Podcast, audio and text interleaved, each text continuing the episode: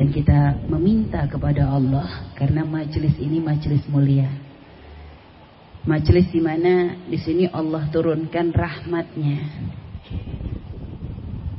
Allah perintahkan kepada para malaikatnya untuk mengkabulkan doa-doa kita.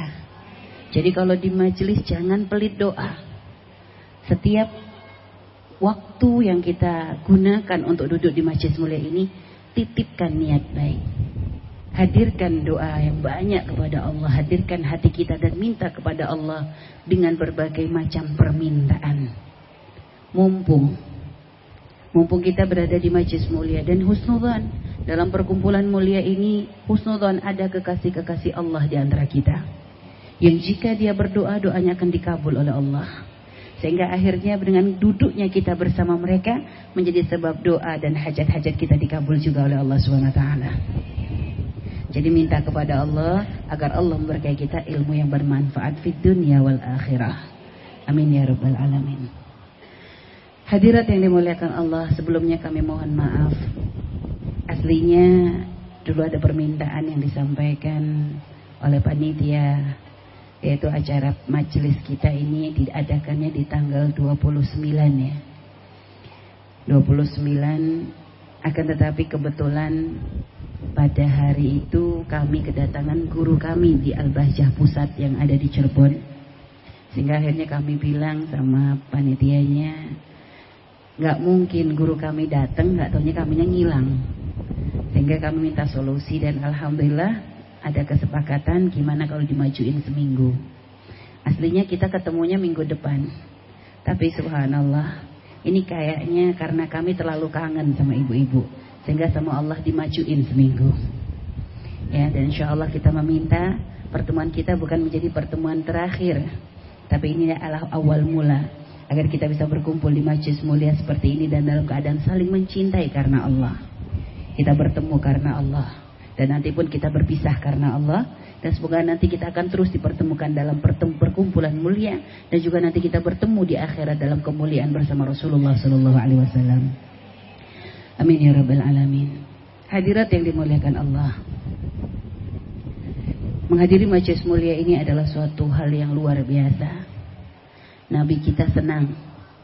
Nabi kita senang jika ada umatnya berkumpul duduk-duduk di majelis mulia seperti ini.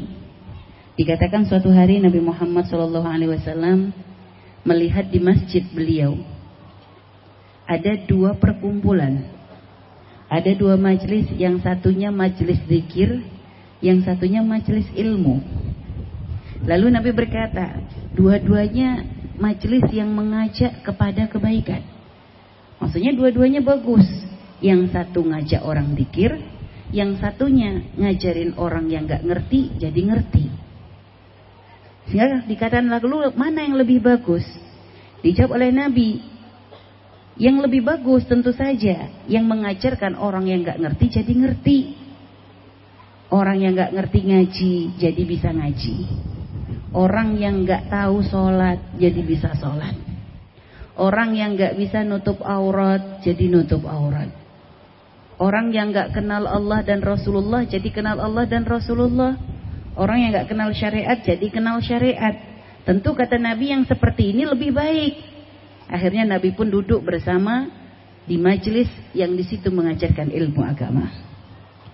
Akan tetapi kita di sini luar biasa. Kita bukan hanya majelis ilmu, kita kumpulkan berbagai macam di majelis mulia ini. Dari awal tadi sudah ada yang membaca Al-Quran. Ada zikir-zikir yang dilantunkan. Ada kasidah-kasidah indah yang disenandungkan. Dan setelah ini kita berbagi. Mengingatkan dalam kebaikan mengingatkan tanda cinta kita karena Allah Subhanahu wa taala. Jadi kita berharap semoga majlis ini menjadi majlis yang diberkahi dan diridhai oleh Allah Subhanahu wa taala. Jadi bersyukurlah di saat para ibunda yang solehah-solehah ini kok oleh Allah diberikan kemudahan untuk bisa hadir di majlis mulia. Karena majlis mulia itu istimewa. Tidak ada perkumpulan seistimewa perkumpulan majlis ilmu seperti ini. Kita para wanita ini perkumpulannya banyak. Ada perkumpulan arisan. Bu ya. Ada perkumpulan reunian. Ada perkumpulan iseng-iseng juga ada. Dan subhanallah di antara perkumpulan-perkumpulan tersebut coba. Ibu bisa nggak merasakan bahwa kadang perkumpulan di majelis itu menghadirkan sesuatu yang berbeda. Kalau kita kumpul-kumpul lagi arisan, Ibu. Ya. Kumpul-kumpul lagi arisan. Biasanya semangat datangnya itu kenapa? Berharap supaya dapat kocoan. Ya. Dan kalau ada di antara teman kita yang arisan itu kok nggak hadir, itu kadang nggak menjadikan kita bertanya-tanya. Alhamdulillah, saingannya berkurang. Berasa yang dikocok nggak sebanyak yang pertama, yang aslinya. Aslinya misalnya anggota 20 hilang 5 lumayan. Tapi kalau di majelis mulia, biasa kumpul di majelis mulia, ngaji bareng, duduk bareng. Lu nggak taunya pas lagi kumpul lagi di majelis, ngelihat kok nggak ada. Itu langsung bertanya, ibu itu ke mana? Lihat. Sakit, sakit apa? Lihat, pertanyaannya nggak basa-basi, benar-benar ada kekhawatiran. Kenapa? Karena yang mengikat hatinya adalah Allah. Maka bersyukurlah kalau ibu-ibu oleh Allah dibimbing untuk bisa punya sahabat-sahabat yang duduk, yang bertemu di majlis mulia seperti ini. Ada riwayat disampaikan oleh Sayyidina Ibnu Abbas, bahwasanya beliau bercerita bahwasanya ada Nanti di akhirat seorang hamba yang dia itu adalah penghuni surga. Ahli surga. Dan ternyata ketika dia berada di dalam surga, kok dia itu keliling mencari seseorang. Dikelilingi surga tuh tanya, dicari di sini, dicari di sini, dicari temannya yang namanya si Fulan itu. Akhirnya keliling surga nggak ketemu, bertanyalah orang tersebut ke malaikat. Wahai malaikat, aku mencari si fulan, di mana dia? Kata malaikat, saat ini hamba Allah hanya dua tempat pilihannya. Kalau nggak jadi ahli surga, dia jadi ahli neraka. Kalau sudah nggak ketemu di surga, ya berarti ada di sebelahnya. Sehingga akhirnya dicari sahabatnya tadi nyari di surga nggak ketemu, nyari di neraka. Ternyata benar temennya itu ada di neraka. Orang yang dicarinya itu ada di neraka. Lalu setelah itu dia memohon kepada Allah, wahai malaikat, sampaikan kepada Allah, aku mohon angkat tarik si fulan ini untuk masuk ke dalam surga Allah Subhanahu wa taala. Kata malaikat, siapa dia? Maksudnya dia itu apamu? Dikatakan dia itu adalah sahabatku. Aku dan dia itu pernah bertemu sesaat katanya. Aku pernah bertemu sesaat di dunia dalam suatu perkumpulan mulia. Lihat ibu. Jadi rupanya dibilang sahabat tuh bukan sahabat yang terus pengajian jalan gandeng-gandeng atau satu mobil bareng-bareng. Enggak. Ternyata ketemunya sesaat. Jadi pernah misalnya mungkin ada ibu yang baru pertama kali ketemu di sini. Habis itu udah nggak pernah ketemu lagi.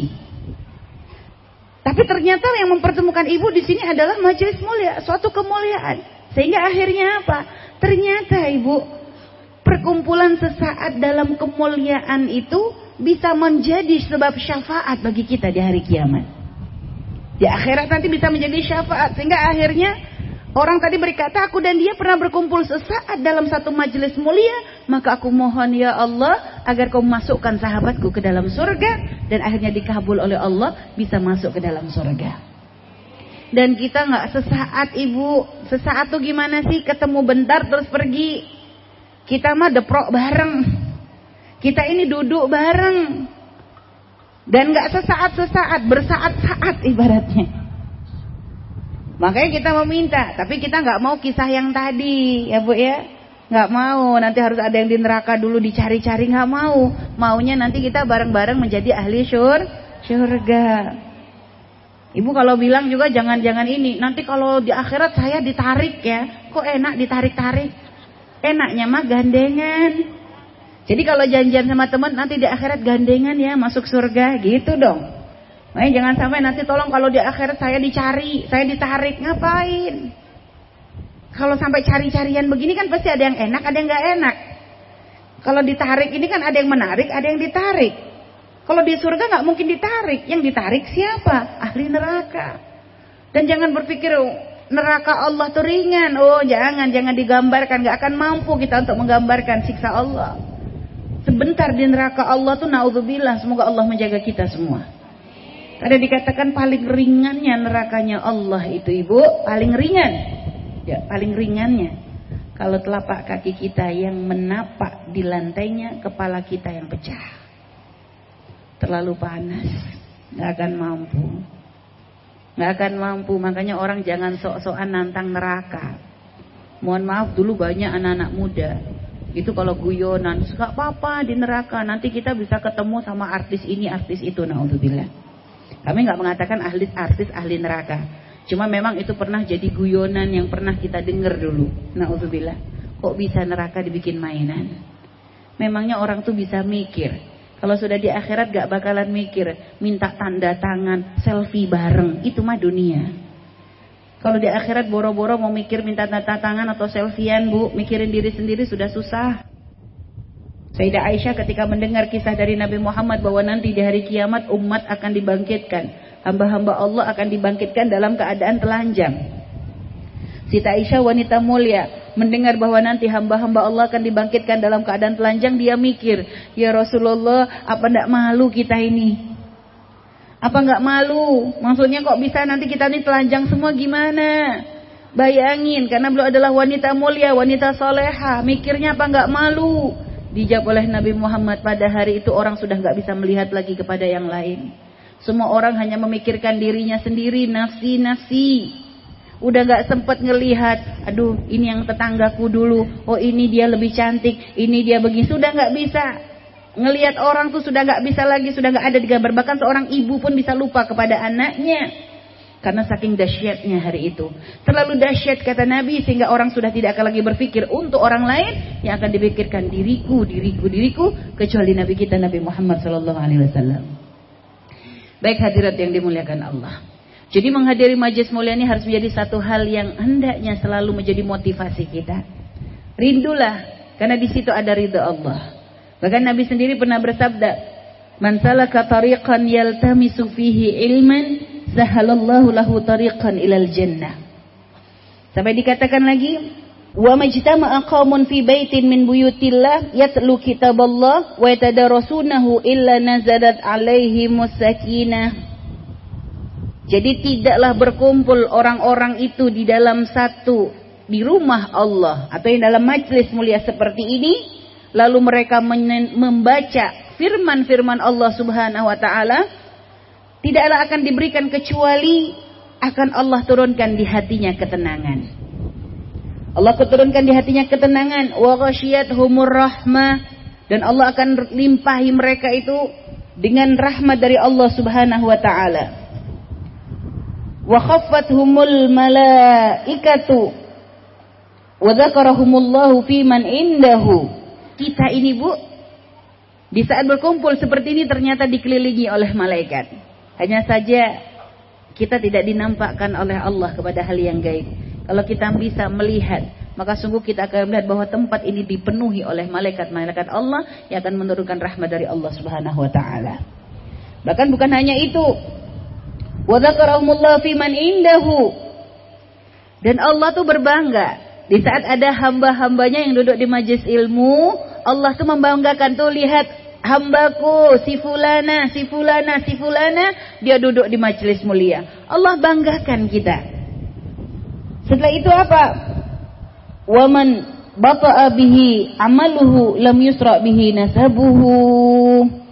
Barang siapa yang ketinggalan amalnya, maka nasabnya tidak akan bisa meninggikannya. Maksudnya apa? Artinya duduknya kita di majelis mulia ini adalah cara kita untuk mencari kemuliaan di hadapan Allah Subhanahu wa taala. Nasab kita nggak akan bisa menjadi sebab kejaminan keselamatan untuk kita. Jadi jangan merasa bangga bapakku dulu kiai, bapakku begini begini, bapakku wali.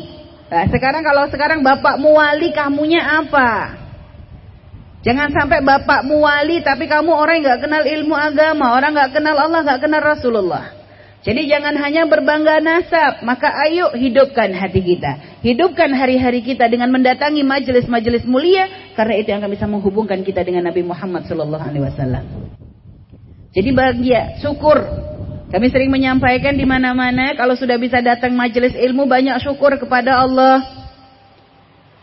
Alhamdulillah ya Allah. Kadang kita ini manusia syukurnya suka salah tempat. Giliran lagi dapat duit syukurnya banyak. Tapi giliran datang dapat hadir majelis ilmu biasa-biasa saja. Bukan berarti kalau syukur ketika dapat duit itu nggak boleh, boleh. Tapi sebenarnya kita harus sadar kalau dunia yang Allah berikan kepada kita bisa saja itu memang benar-benar nikmat dari Allah, bisa saja itu istidraj. Ujian juga, berapa banyak kadang orang dikasih limpahan rizkinya jadi tambah jauh dari Allah. Ada seorang umat Nabi Musa yang bernama Korun, dulu waktu dalam keadaan fakir, Masya Allah, rajin ngaji. Jadi muridnya Nabi Musa yang baik. Kalau sudah Nabi Musa mengajarkan ilmunya, dia duduk paling depan. Tapi tiba-tiba dia minta kepada Nabi Musa, Ya Musa, ya Nabi Allah doain ke aku biar jadi orang kaya. Kata Nabi Musa, kekayaan belum tentu bagus untukmu. Enggak apa-apa, aku sudah gak kuat hidup fakir. Doain jadi orang kaya. Akhirnya ya karena Nabi Musa adalah Nabi Allah, doanya dikabul, didoain oleh Nabi Musa dan dikabul oleh Allah, jadilah korun orang kaya. Ternyata benar. Begitu jadi orang kaya lupa diri dia. Yang awalnya ngaji rutin mulai berkurang. Biasanya tiap hari kelihatan ngaji. Jadi dua hari sekali. Udah gitu dua hari jadi berkurang seminggu sekali. Habis seminggu sekali jadi sebulan sekali. Habis sebulan sekali jadi setahun sekali. Sampai akhirnya nggak nongol-nongol di majelis. Karena terlalu banyak usahanya, terlalu banyak hartanya. Cabangnya nambah. Kemarin bisa buka satu warung, sekarang sudah punya warung sepuluh. Dulu mah pabriknya satu, sekarang pabriknya sepuluh. Udah gak sempat lagi untuk ngaji. Sibuk survei pabriknya, sibuk survei warungnya. Kaya raya, duitnya banyak. Tapi ternyata apakah itu menjadi sebab mulia? Enggak. Akhirnya direndahkan oleh Allah. Hartanya gak membawa keuntungan. Dikasih nikmat lupa diri dengan nikmat Allah. Akhirnya apa? Dikubur korun hidup-hidup dengan hartanya di dalam bumi. Makanya ibu ada harta karun itu. Itu maksudnya hartanya si korun itu loh. Hartanya si korun itu. Makanya kita bilang harta karun. Ikan dipendam ke bumi. Jadi makanya harta gak jaminan. Tapi kalau duduk di majelis. Subhanallah. Bersyukurlah ya Allah. Semoga ini tanda cinta. Karena Allah tuh kalau mencintai seorang hamba. Akan dijaga perilakunya. Akan dijaga tingkah lakunya semuanya. Sehingga matanya tidak melihat kecuali yang diridhai oleh Allah. Mulutnya enggak berucap kecuali yang diridhai oleh Allah. Kakinya enggak akan melangkah kecuali yang diridhai oleh Allah. Maka semoga semoga datangnya kita di majlis ini adalah tanda ridhonya Allah kepada kita, tanda cinta Allah kepada kita. Amin ya rabbal alamin. Jadi itu Bu ya. Akan tetapi Ibu tentu saja kemuliaan hadir majelis ini ya kalau nggak ditata bisa salah. Sehingga makanya yang paling penting kalau ibu menghadiri majelis mulia niat. Hadirkan niat yang banyak. Dari mulai pakai baju gamisnya. Dari mulai pakai kerudungnya. Itu sudah sambil terus hatinya melantunkan doa. Ya Allah mau berangkat majelis semoga diridhoi. Dan juga para ibunda-ibunda yang punya suami di rumah. Jangan keluar untuk majelis kecuali dengan ridhonya suami. Kalau kata suami berangkat bu, bapak senang, alhamdulillah. Ibu punya suami yang bisa jadi teman dunia akhirat. Karena ada suami yang menghalangi istrinya hadir kebaikan juga ada. Maka bersyukuri tambah cinta itu suami. Kalau ada suami kok seneng istrinya hadir majelis, malah disupport. Malah mungkin kalau lagi biasanya ibu hadir majelis nggak taunya ibu kok lagi leyeh-leyeh depan TV. Eh suaminya ngingetin, kok nggak ngaji bu? Gitu. Kalau suami ibu kayak gitu langsung ibu cium tangannya, ibu masakin yang enak, bapak tuh ganteng banget gitu loh. Dan suami ibu soleh banget. Ibu gak ngaji malah ditegur. Jadi kalau sudah sudah izin suami, oke okay, alhamdulillah. Dari mulai pakai kerudung ya Allah, pakai kerudung untuk nutup aurat karena mau hadir majelis mulia. Dari mulai ke rumah, dari rumah keluar dari rumah itu terus hatinya menyenandungkan doa. Ya Allah semoga setiap langkah dinilai ibadah. Ya Allah semoga setiap langkah menjadi sebab pengampunan dosa. Untuk hamba, untuk suami hamba, untuk orang tua hamba, untuk orang tua kami, untuk anak-anak kami, untuk orang-orang yang berbuat baik pada kami terus. Dan semoga kasih ilmu manfaat dan ditata sikapnya. Kalau mau hadir majelis yang baik ke suaminya, suaminya diladeni dulu. Jangan sampai berangkat ke majelis suaminya mau makan. Bentar pak mau ke majelis. Nyari-nyari sendiri sana. Ini mau nyari pahala bikin pegel suami. Jadi kalau memang sudah sadar bahwa kita mau hadir majelis ke suaminya. Khidmah dulu. Disenengin dulu di pak ya ini makannya. Ibu tinggal mau ke majelis ya. Doain biar dapat ilmu manfaat. Jadi harus ada perubahan dong. Jangan sampai sebelum ke majelis dan sesudah ke majelis gak ada bedanya. Atau naudzubillah setelah ke majelis malah sok sama suaminya. Kalau suaminya ngingetin, Bu, jangan gitu. Bapak tuh tahu apa sih? Oh, bapak nggak pernah ngaji. Ibu loh rutin ngaji. Ibu lo ketua majelis, bukan umi nyindir ketua majelisnya, Bu. Misal. Karena biasanya wanita itu begitu. Wanita tuh kalau sudah dikasih kelebihan sedikit di atas suami, biasanya agak-agak Nah itu sudah isyaratnya, bukan agak-agak stres bu ya. Maksudnya jadi kadang agak mentang-mentang. Dan Nabi sudah ngasih isyarat, la ghinaha yudriha.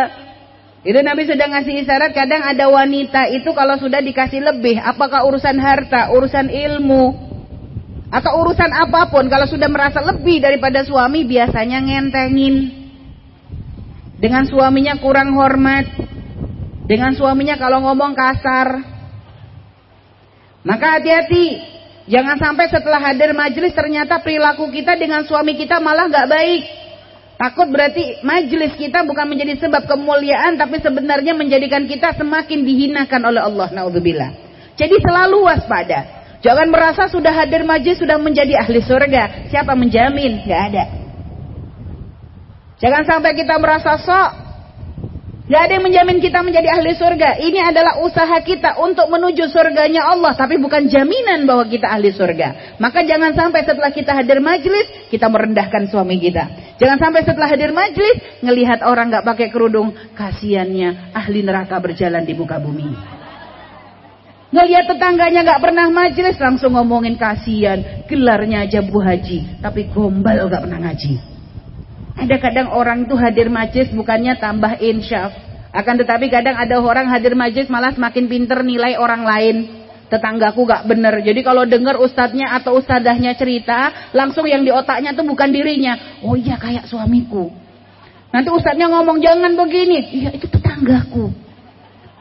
Sudah begitu katanya ustadznya jangan menggunjing. Iya itu loh yang pakai kerudung itu suka gunjing. Gak sadar kalau dia tuh gunjing juga. Ada orang tuh kerjaannya tuh begitu ibu. Jadi setiap dengar majelis, hadir di majelis, bukannya jadi jadi apa? Kontrol untuk dirinya, bukannya malah jadi sebab insya. Semuanya orang dicatat kesalahannya. Dia kurang begini, ini kurang begini, ini kurang begini. Naudzubillah. Gimana mau dapat ilmu manfaat? Ketahuilah, kalau sampai kita punya perasaan seperti itu, kalau kita punya perilaku seperti itu, maka sungguh ilmu kita bukan menjadi sebab kita selamat, tapi kita telah mengambil ilmunya Abu Jahal Abu Jahal. Abu Jahal itu adalah orang yang paling benci dengan Nabi. Tapi sebenarnya dia tuh orang paling idola sama Rasulullah. Paling pinternya orang. Abu Jahal itu pinter ibu. Jadi dia tuh musuhnya Nabi Muhammad, orang paling musuhin Nabi tapi paling pinter sampai dikatakan kalau sampai Abu Jahal tuh hidup saat ini jadi ahli tafsir paling hebat. Karena dia itu adalah orang yang paling senang dengar firman Allah yang dibawa oleh Nabi Muhammad Shallallahu Alaihi Wasallam. Dia tuh hafal semua dengan firman Allah yang dibawa oleh Nabi. Tapi lihat ilmunya nggak menjadi sebab dia tambah dekat dengan Allah. Dengan ilmunya dia selalu mencoba mencari celah untuk menghancurkan Nabi Muhammad. Dengan ilmu yang dia punya dia mencari kesempatan bagaimana untuk menjatuhkan Rasulullah akhirnya dihinakan oleh Allah. Jadi makanya kalau kita punya ilmu tapi ternyata ilmu kita tujuannya adalah untuk memandang rendah orang lain, berarti kita ngambil ilmunya Abu Jahal. Kalau kita mengambil ilmunya Nabi Muhammad, lihat akan lahir orang-orang seperti Sayyidina Abu Bakar As-Siddiq. Ketika beliau dikatakan dapat bisyarah sebagai ahli surga, sudah dikasih isyarat bahwa beliau itu adalah ahli surga. Sudah begitu banyak bukti kemuliaan beliau, begitu banyak tanda-tanda kecintaan beliau kepada Nabi yang luar biasa. Sampai Nabi Muhammad sendiri berkata, semua kebaikan yang dilakukan oleh orang itu, itu tuh akan diberikan balasan. Artinya masih bisa terhitung gitu. Akan tapi kalau sudah urusan Abu Bakar, kata saya kata Rasulullah, sudah aku tuh nggak mampu untuk membalasnya, maka aku biarkan Allah, aku serahkan kepada Allah untuk membalasnya. Lihat, karena begitu baiknya Sayyidina Abu Bakar. Sampai Nabi itu mengisyaratkan dengan hal yang mulia seperti itu. Tapi lihat, orang mulia, orang soleh. Tapi ternyata sudah dapat bisyarah surga. Sudah dikasih jaminan surga. Tapi ternyata ngelihat seekor anjing. Sayyidina Abu Bakar tuh nangis. Apa kata beliau? Wahai anjing, kalau seandainya aku tuh jadi orang yang selamat di sirotol mustaqim, maka aku menjadi orang yang lebih mulia darimu. Tapi kalau sampai aku di sirotol mustaqim nanti nggak bisa selamat, maka anjing engkau lebih mulia dariku. Ya. Dengan anjing pun ternyata beliau masih introspeksi diri, merasa kalau ternyata anjing ini nanti dia nggak selamat di sirotol mustaqim, anjing lebih mulia dari dirinya. Coba. Jadi orang itu dengan semakin bertambah ilmunya maka semakin tawadu. Ngomong dengan suami tambah lembut. Kalau dulu mah kayak preman, amin pak, Kasih tahu gitu nantangin. Sekarang ada apa mas? Itu kan senang bu. Kata suamiku istriku tuh habis ngaji masya Allah. Tambah cinta kata suaminya. Tapi ada suami juga ngeluh bu. Buya kenapa ya? Pernah ada yang cerita sama Buya. Buya istri saya tuh rajin ngaji Buya. Tapi kalau sama saya kasarnya minta ampun. Masya Allah. Itu makanya ngaji tapi ngambil ilmunya Abu Jahal. Tapi kami husnudon yang di sini soleha soleha semua. Bu ya, makanya ibu tanda ilmu manfaat itu ada perubahan baik. Jadi kalau dulu ibu sama suami dikit-dikit suka marah, sekarang sama suami senyum aja. Suaminya malah marah, ibunya senyum-senyum. Kata suaminya istriku stres. Bu ya, kalau dulu mau dikit-dikit, bapak tuh gak tahu, wah sudah Masya Allah. Sekarang habis majelis itu luar biasa.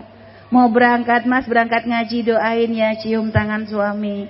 Pulang-pulang juga begitu, assalamualaikum. Mas udah makan belum? Lihat, ngomongnya lembut. Kata suami, ya Allah, ibu ngaji aja deh, nggak usah pulang-pulang. Soalnya solehah banget. Ya. Seneng suaminya. Nah kira-kira suami ibu gimana? Ibu ngaji tambah seneng atau enggak? Benar. Tak tanyain sama suaminya loh ya. Insya Allah ibu soleha semuanya bu ya. Baik. Jadi harus ada perubahan.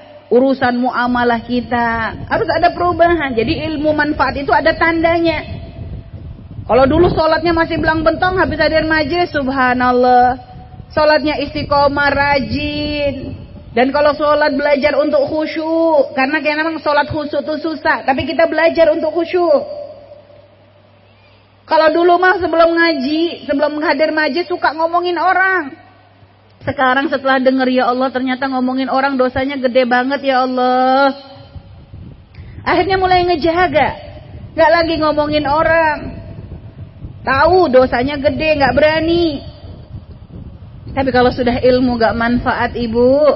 Walaupun sudah tahu hukumnya haram. Masya Allah. Masih aja dilawan. Bahkan kadang ada orang tuh kalau sudah naudzubillah sudah tidak dibimbing dengan hidayah dari Allah Subhanahu wa taala, datang ke majelis itu bukan karena pengen ngaji. Kebetulan dia lagi dapat gosip baru. Jadi pengen share. Eh? Naudzubillah ada orang model begitu. Jadi aduh udah dapat berita baru seru nih. Kapan kita kumpul-kumpul di majelis? Bahasanya kumpul di majelis. Makanya jangan sampai naudzubillah kalau masih hadir majlis kok masih seneng ngomongin orang. Orang pakai kerudung warna merah diomongin, nggak nyindir yang pakai merah. Bu ya, orang pakai kerudung begini diomongin. Jadi selalu komentar. Ih, norak ya. Ih, ini ya. Naudzubillah. Ibu harus banyak istighfar. Ya Allah, tahu ilmunya kok belum ngamalin ya Allah, ampuni ya Allah. Orang kalau insyaf hatinya mudah dapat hidayah. Maka jadikan majlis itu membawa perubahan. Urusan kita dengan Allah semakin lebih baik. Urusan kita dengan Nabi Muhammad menjadi lebih baik. Jadi tambah rindu dengan Rasulullah. Kalau dulu mah dengar orang solawatan cuek. Tapi sekarang kalau solawatan ya Allah. Kok rasanya nyentuh banget di hati ya. Bayangin Rasulullah sudah air matanya menetes. Alhamdulillah itu nikmat dari Allah. nggak bisa diminta. Kita ini adalah manusia biasa yang nangis ya memang berarti karena ada sesuatu di hati kita. Maka kalau ada di antara kita kok diberi kemudahan untuk menangis di saat mendengar Nabi Muhammad disebut. Di saat mendengar kisah Rasulullah bersyukurlah ya Allah. Semoga dijaga, semoga air mata ini air mata cinta dan kerinduan kepada Rasulullah yang sesungguhnya. Setelah itu apa lagi? Introspeksi terus. Urusan dengan anak-anak di rumah. Para ibunda-ibunda semua hadir masjid jangan hanya sekedar hadir majelis. Tapi ini adalah cara kita untuk bisa menjadi ibu yang solehah, Cara kita untuk bisa mendidik anak-anak kita agar anak-anak kita menjadi anak-anak soleh soleha harus ada tujuan. Karena al-ummu madrasah Ibu itu adalah pendidik pertama di dalam rumah tangga. Sekolahan pertama bagi anak itu adalah ibu. Dan juga kita harus paham tanggung jawab yang Allah berikan kepada kita. Kami husnudan ibu-ibu semua hafal hadis al-jannatu tahta aqdamil ummahat. Apa artinya, Bu? Surga di mana, Bu? Di bawah telapak kaki ibu. Masya Allah, pinter-pinter ibu nih. Ahli surga bener nih. Jadi surga di bawah telapak kaki ibu. Kita nih kadang kalau dengar hadis ini, Masya Allah, agak GR dikit. Ya Allah, surga. Di bawah telapak kaki kita. Keren banget. Kayaknya nih mah Masya Allah banget. Ternyata kita punya surga di bawah telapak kaki kita.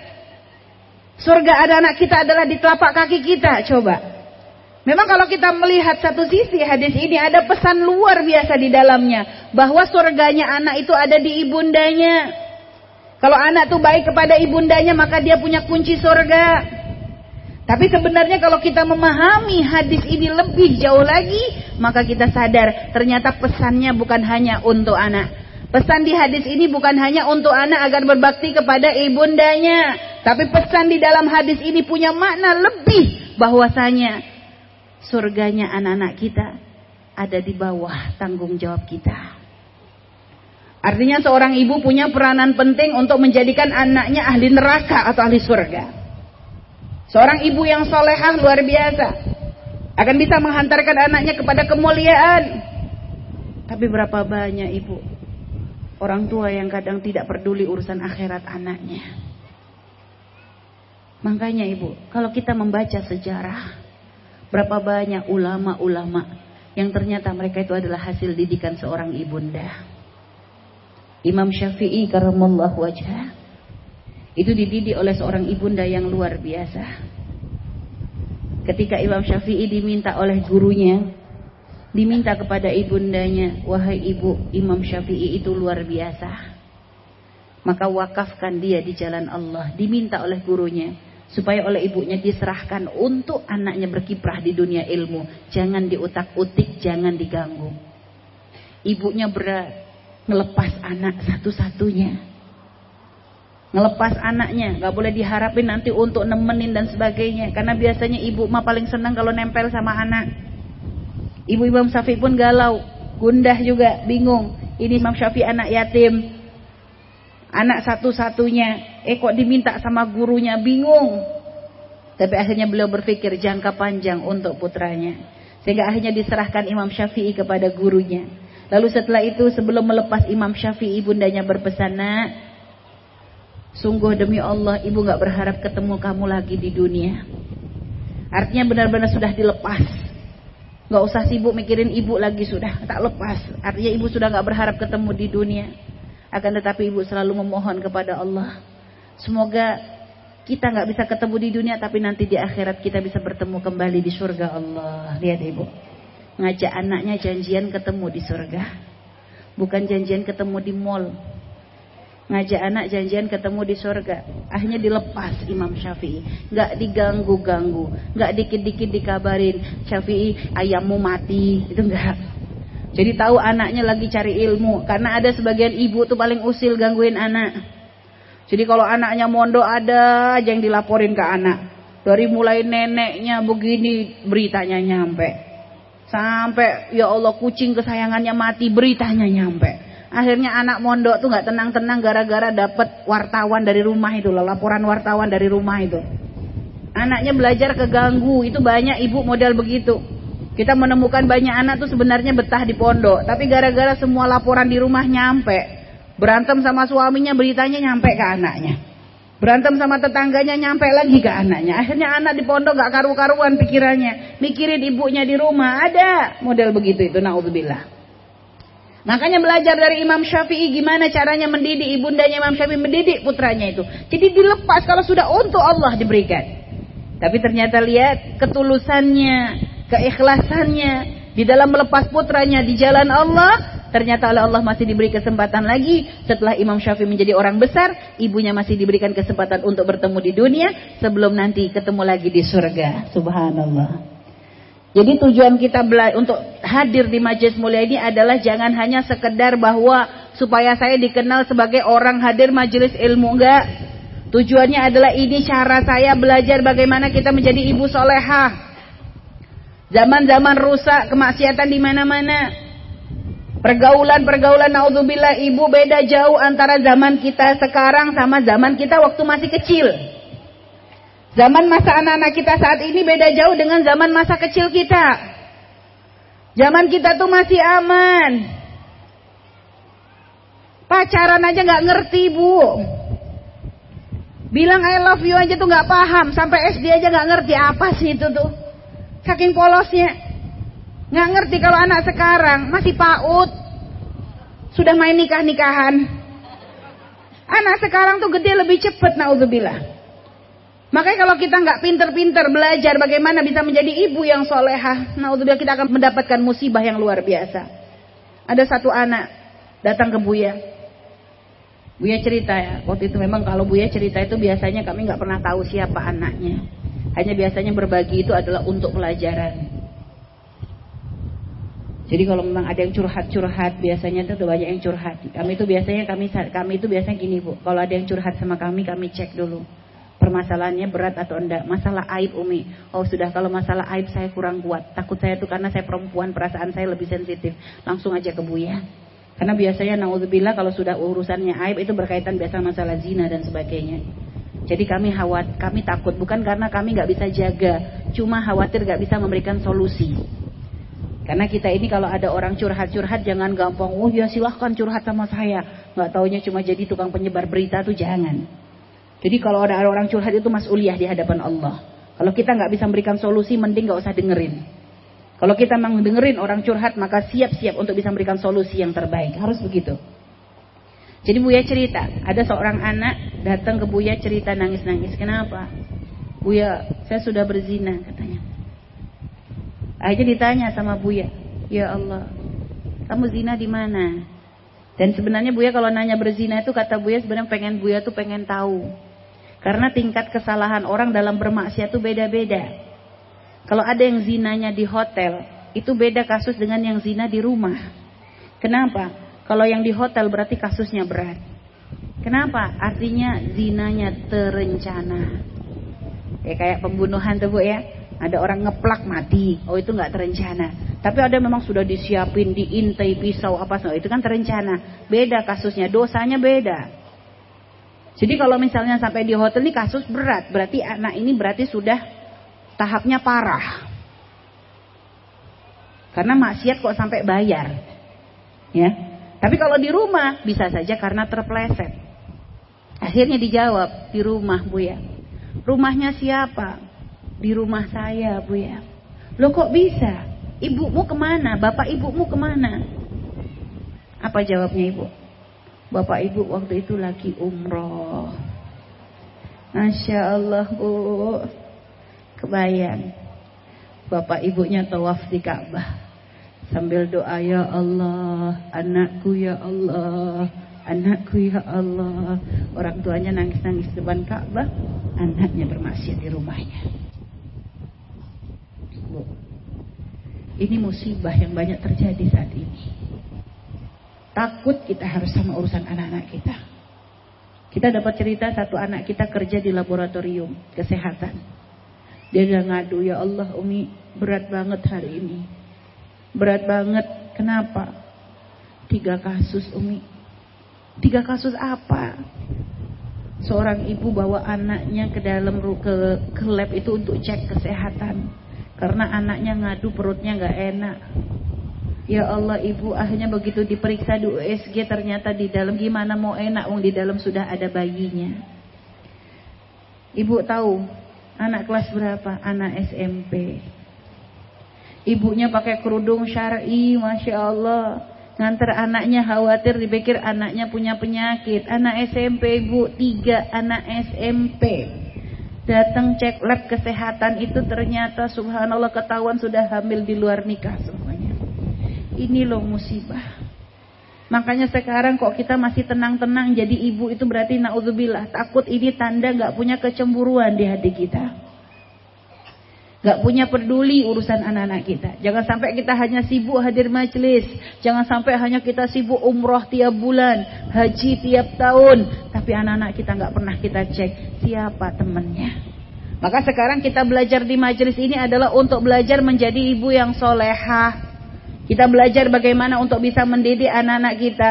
Anak-anak kita itu bukan hanya sekedar penerus keturunan kita.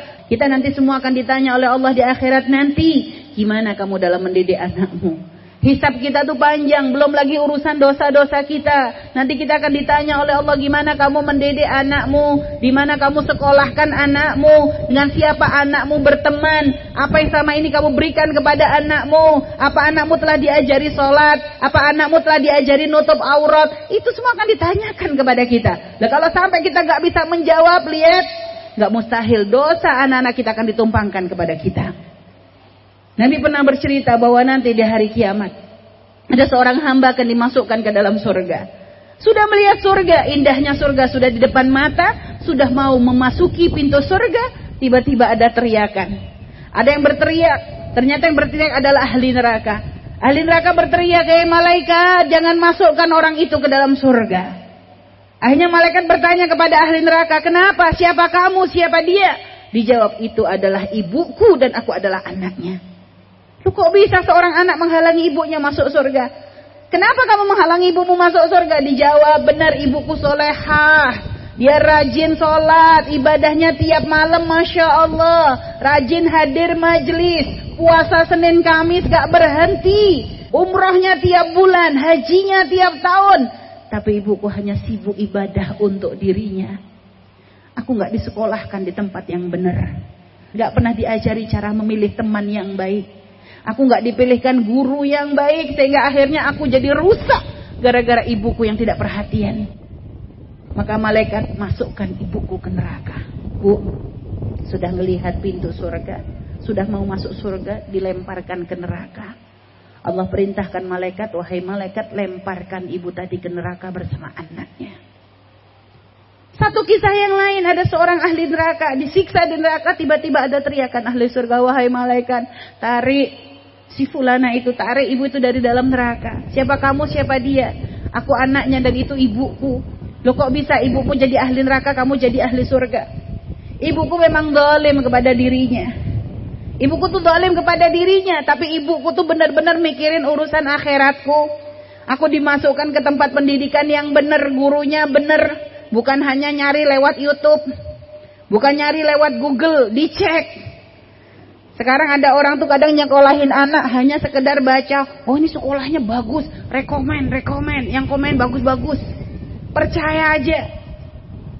Kita ini kadang untuk urusan bisnis lebih teliti daripada urusan anak.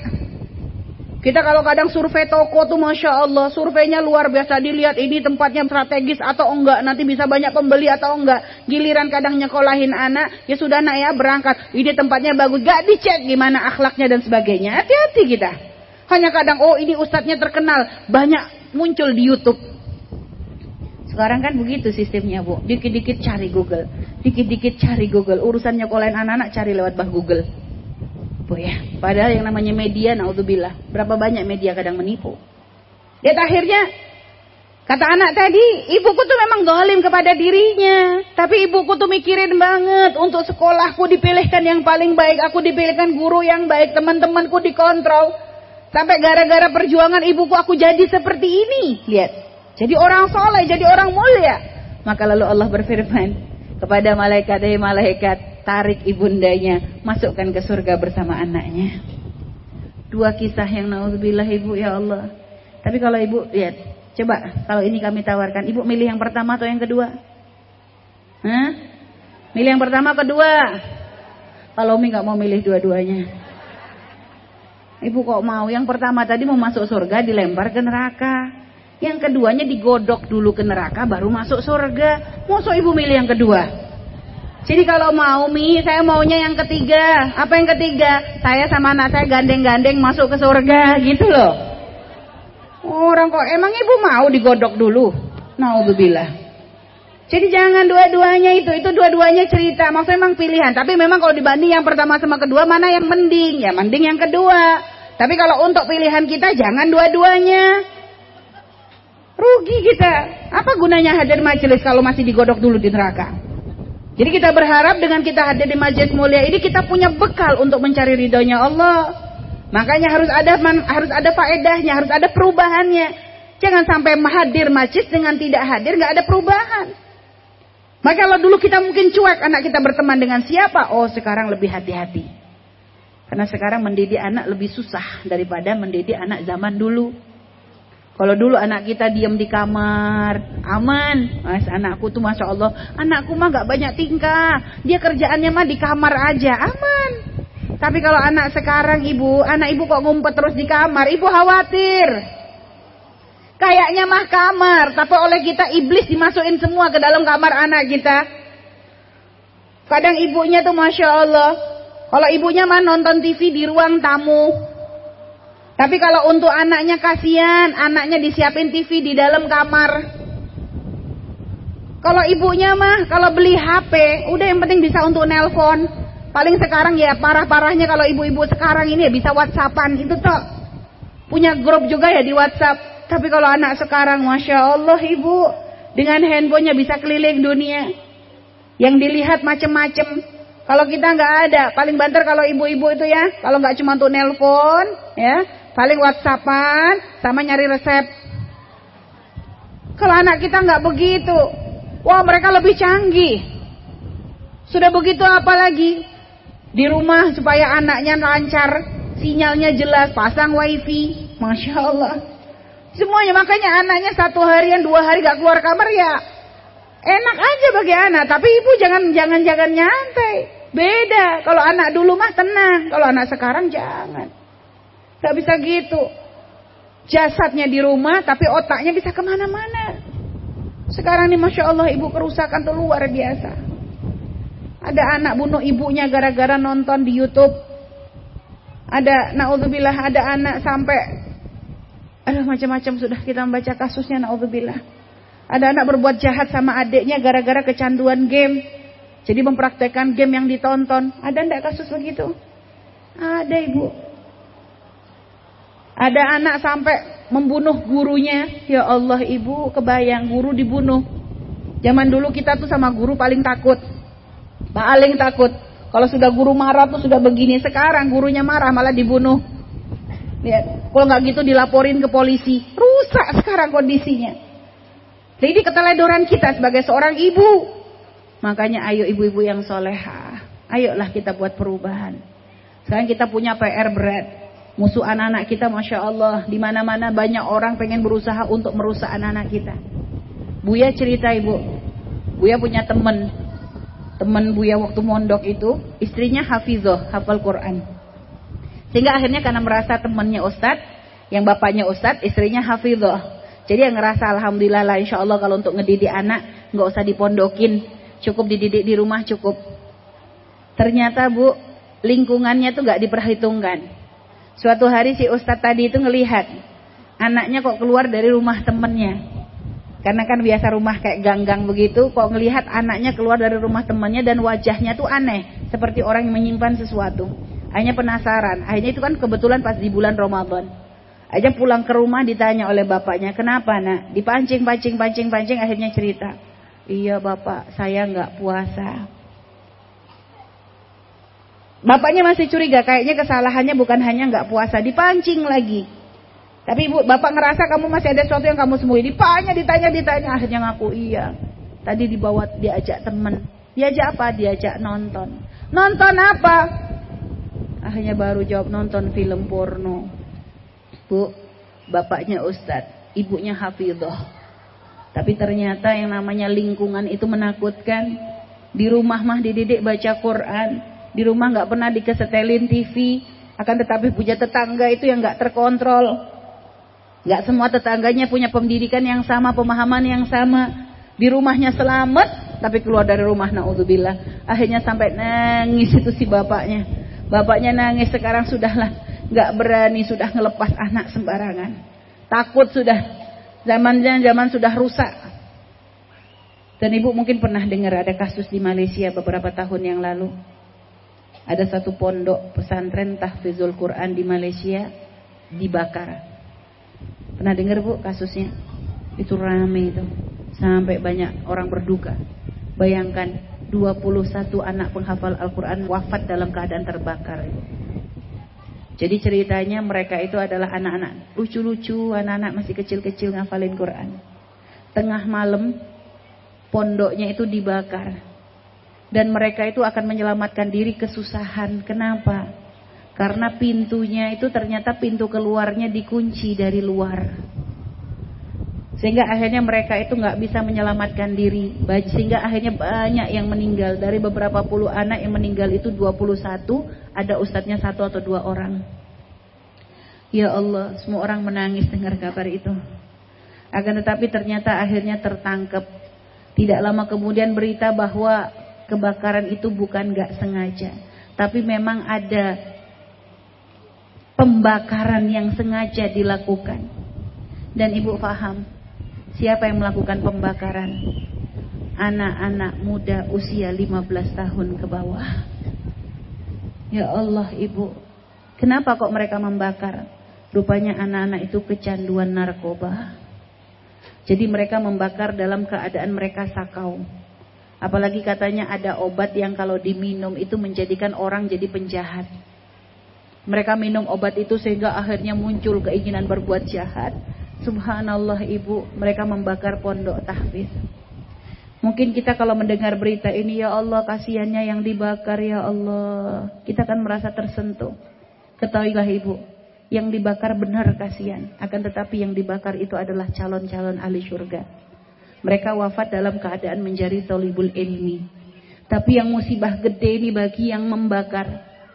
Kalau untuk anak-anak yang dibakar untuk ibunya pun itu bisa jadi syafaat untuk ibundanya, untuk bapaknya. Anak yang dibakar itu bisa menjadi sebab orang tuanya masuk surga. Tapi untuk anak yang membakar ini loh bu. Bagaimana ada anak-anak masih usia di bawah 15 tahun. Tengah malam Kok mereka masih keluyuran? Di mana bapaknya, di mana ibunya? Sudah gitu tergantung dengan obat. Dan sampai mereka melakukan kejahatan seperti itu. Kalau sampai mereka nggak tobat, gimana bapak ibunya tuh untuk minta maaf? Hah? Gimana caranya coba? Apa gak susah itu? Maka kalau kita melihat kisah ini jangan hanya merasa sedih dengan musibah. Tapi ambil pelajaran. Ya Allah itu sebab terjadinya ini karena orang tua yang tidak bisa mendidik anaknya untuk kenal Allah. Sampai mereka bisa melakukan kejahatan seperti itu. Makanya ibu sekarang kalau kita salah. Kalau kita salah langkah anak-anak kita yang akan diambil. Makanya sekarang ayo bismillah. Kita buat perubahan. Pulang ke rumah mulai kita lihat siapa teman-teman anak kita. Kita cek dengan siapa dia berkomunikasi. Mungkin sesekali perlu kita ada perjanjian dengan anak-anak kita. Agar nanti handphonenya itu jangan sampai anak itu handphonenya dikunci.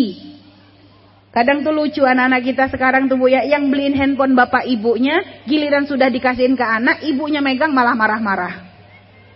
Ya enggak bu? Ibunya aja nggak tahu. Ibunya nggak ngerti kunci-kuncian. Anaknya sudah pinter. Punya sandi sendiri. Biar gak dibuka orang sembarangan. Tahu di dalamnya banyak rahasia. Cobalah kita belajar. Kadang lihat.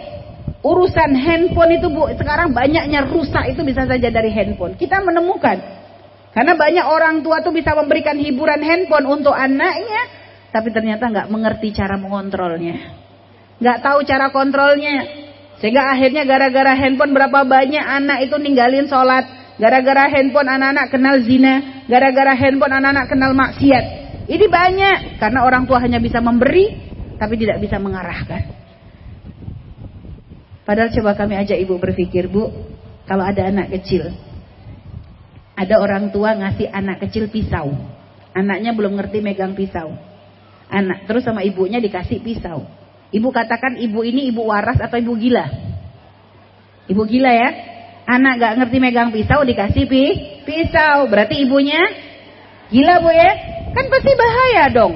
Ya kalau pisaunya benar-benar dipakainya benar. Untuk motong bawang. Kalau dipakai untuk motong jarinya. Atau dipakai untuk nusuk tubuhnya. Ya berarti ini ibu gak berakal. Padahal ketahuilah bu. Kalau anak hanya dikasih pisau. Kalaupun luka yang luka adalah jasadnya. Tapi sekarang ada ibu itu Masya Allah. Lebih gila lagi dari ibu yang ngasih pisau. Ngasih anaknya handphone. Tapi nggak pernah diajarin cara makainya yang benar. Padahal kalau handphone ibu. Kalau tadi pisau tuh hanya melukai jasad. Tapi kalau handphone. Yang rusak bukan hanya jasadnya. Sak rohnya, sak batinnya pun bisa rusak. Belum waktunya. Anak-anak kecil sudah pegangannya HP. Kalau dulu menghibur anak kalau nangis sholatullah salamullah bu ya solawatan. Ibunya mah dulu rajin solawatan. Kalau sekarang enggak anaknya nangis ini nak tonton. Ya enggak bu?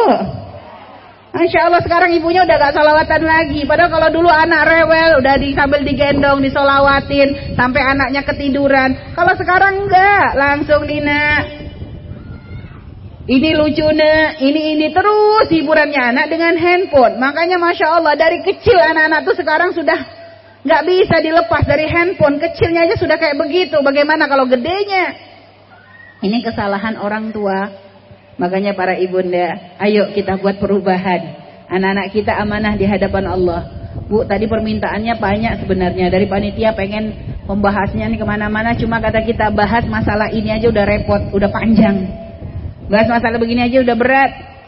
Intinya kami ingin mengajak, ayo ibu-ibu yang mulia, yang dimuliakan Allah Subhanahu taala. Hadir majlis adalah kewajiban bagi kita untuk kita dekat dengan Allah. Akan tetapi jangan hanya hadir majlis hanya zahir kita. Tapi ternyata tidak ada perubahan baik. Maka buat perubahan baik dan tunjukkan perubahan baik dimulai dari apa? Hubungan kita dengan Allah. Lalu di rumah kita dengan siapa? Kalau punya orang tua dengan orang tuanya harus semakin baik. Kalau punya suami dengan suaminya semakin baik. Yang punya anak maka dengan anaknya semakin baik. Itu tanda ilmu kita ilmu yang bermanfaat di dunia wal akhirah. Tanda bahwa hadir majlis yang menjadikan membawa buah yang baik untuk kita. Dan harus seperti itu. Semakin tawaduk kita. Orang itu kalau ilmunya manfaat, semakin banyak ilmu yang didapat, semakin rendah dirinya. Maksudnya semakin merendahkan dirinya. Semakin gak sombong. Sehingga kalau melihat orang semua dengan pandangan kasih. Melihat anaknya ini adalah anak PR saya untuk menuju surganya Allah. Melihat ada bahkan melihat orang maksiat pun di pandangan matanya ini adalah umat Nabi Muhammad yang masih belum mendapatkan bimbingan dan hidayah. Lihat, akan semakin lembut hatinya. Jadi maka jangan sampai majelis ini hanya untuk majelis-majelis kesombongan kita. Ibu yang sudah hadir majelis bersyukur tapi minta kepada Allah ya Allah, semakin banyak majelis yang dihadiri maka semakin baik diri kami ya Allah. Harus minta begitu dan terutama tadi PR kita banyak. Kita hadir majelis agar kita bisa menjadi ibu yang bisa mendidik anak-anak kita, menghantar anak-anak kita untuk mendapatkan kemuliaan di dunia dan di akhirat. Jadi ini adalah tugas kita Ibu. Tugas kita bersama. Makanya minta kita tuh, makanya Ibu lagi mumpung di majelis begini banyak doa ya Allah, semoga anak-anak kami dijaga ya Allah. Ya Allah saya salah didik selama ini ya Allah. Saya ngasih handphone gak dikontrol. Kami pernah membaca satu tulisan ibu, seorang ibu Nasrani. Seorang ibu Nasrani, dia ingin memberikan handphone kepada anaknya. Tapi ternyata orang Nasrani bu ya. Tapi ternyata dia punya syarat itu banyak. Jadi anaknya dikasih handphone bagus. Tapi ada kontrak bikin perjanjian dengan anaknya. Perjanjiannya apa? Nah, ini handphone ibu yang beli. Pakai duitnya ibu. Dan ibu berikan kepada kamu itu dalam bentuk pinjaman. Maka jangan sampai kamu nanti setelah ibu kasihkan handphone ini, kamu kunci dengan kode-kode yang tidak bisa ibu pahami. Lihat. Jadi bikin perjanjian. Karena anak itu kan tadi bilang, ibu yang belikan begitu giliran sudah jadi hak milik anak, malah kayak ibunya nggak punya hak apa-apa. Setelah itu apa? Dikasih jatah. Jadi ada perjanjian bahwa ini adalah milik ibu. Jadi kamu tuh meminjam. Setelah itu dikasih jatah, kapan anak itu bisa pakai handphone. Jadi handphone nggak boleh terus-terusan sama anak. Ada saat nanti kalau sudah dia pakai harus dikembalikan lagi kepada ibundanya. Jadi ada perjanjiannya. Setelah itu diajari, nak, jangan dibiasakan kamu terus dengan handphone. Ada saat-saat kamu biar sambil berjalan kamu melihat pemandangan di luar, kamu menyapa orang-orang yang kamu lewati, jangan selalu fokus dengan handphone. Karena sekarang Masya Allah Ibu, anak-anak sekarang coba pernah nggak? Kalau dulu kita kalau naik angkot bareng sama teman-teman sekolah, asik kita cerita. Tahu nggak ini gini-gini cerita akrab. Kalau sekarang ya Allah, satu angkot isinya semuanya megang HP masing-masing Bu ya. Nggak ada yang ngobrol. Kalau dulu acara reuni keluarga heboh, saling cerita nanya kabar. Sekarang nggak. Bapak ibunya bener nanya kabar, anaknya ada di pojok-pojok main handphone masing-masing nggak ada sepupu sama sepupu lama nggak ketemu terus ngobrol akrab. Ngerasa nggak perubahan ini bu? Hah? Ngerasa nggak? Kalau dulu kalau kita makan bareng sama keluarga di luar, makan bareng di sama keluarga di luar kan enak bu ya, sambil ngobrol cerita gimana nak kamu di sekolah. Sekarang nggak, makanannya belum datang pegang handphone. Nanti kalau sudah makan ini taruh makan taruh handphonenya makan, habis makan pegang lagi lihat. Ngobrolnya nggak ada, ngerasa nggak? Itu loh bu. Itu sekarang zaman sekarang begitu. Bahkan kadang ada suami istri duduk dua jam, duduk bareng, tapi ternyata semuanya ngobrol masing-masing di handphonenya. Gak ada ngobrol suami istri, gak ada mesra-mesranya. Dua jam coba, duduk bareng nempel-nempel, ini sama komunikasi sendiri, istrinya juga komunikasi sendiri. Mana kemesraan?